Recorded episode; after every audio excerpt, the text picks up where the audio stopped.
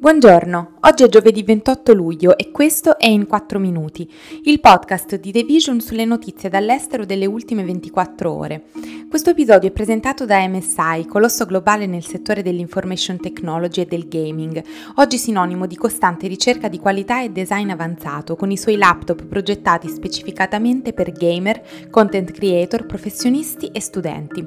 Parleremo di un legislatore filippino che vuole punire chi fa ghosting, di un membro vicinissimo a Viktor Orban che si è dimesso dopo un altro dei suoi discutibili discorsi e dell'Unione Europea che ha proposto un testo per l'accordo sul nucleare.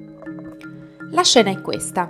Due persone si conoscono, si raccontano delle loro vite, magari escono, forse passano una, due, diverse notti insieme.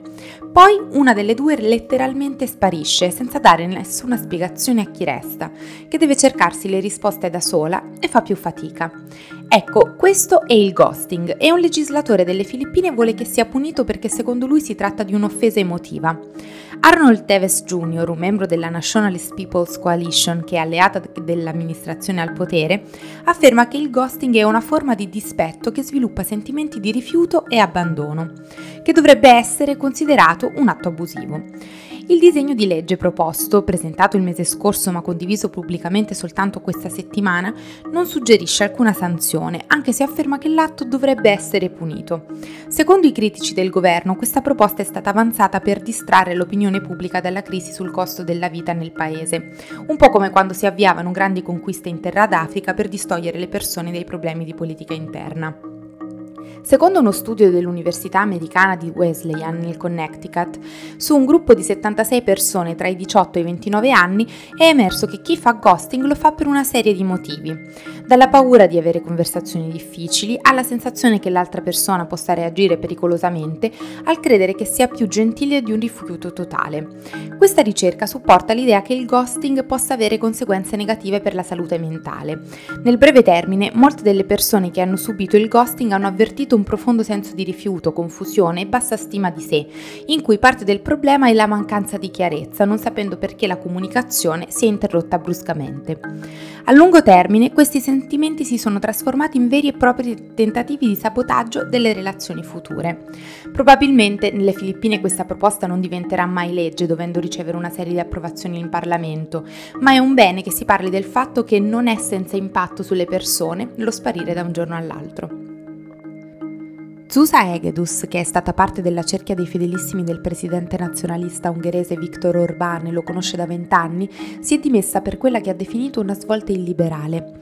Non so come hai fatto a non notare che il discorso che hai pronunciato è una diatriba puramente nazista e degna del propagandista sostenitore di Adolf Hitler Joseph Goebbels, ha scritto nella sua lettera di dimissioni. Il presidente dell'Ungheria non ha mai taciuto le sue posizioni intransigenti e discutibili, per esempio il suo sostegno a Mosca nonostante abbia mosso guerra contro l'Ucraina e il sabotaggio di alcune misure europee nonostante abbia ricevuto molti fondi dall'Unione. Ma questa volta a voltargli le spalle arrivano dal suo stesso entourage, che lo ha accusato di retorica nazista. Anche i rappresentanti della comunità ebraica hanno espresso allarme.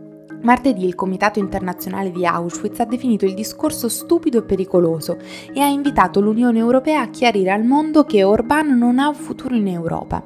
L'episodio riguarda il discorso che il presidente ungherese ha pronunciato in Romania nel fine settimana.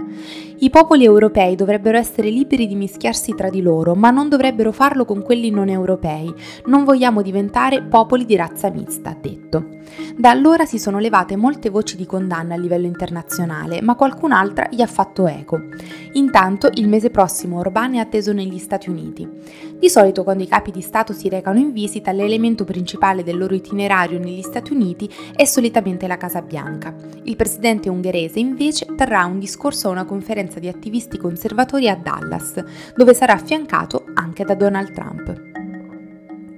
L'Iran ha fatto sapere di avere nuove idee per ripristinare l'accordo sul nucleare del 2015 che era stato siglato con le maggiori potenze mondiali da cui gli Stati Uniti si erano unilateralmente sfilati nel 2018 per decisione di Donald Trump. Prima il capo della politica estera dell'Unione Europea, Joseph Borrell, ha fatto sapere di aver inviato, di aver proposto un testo per ripristinare quella storica intesa e ha scritto un articolo sul Financial Times che dice questo testo rappresenta il miglior accordo possibile che io, in quanto facilitatore delle trattative, ritengo fattibile.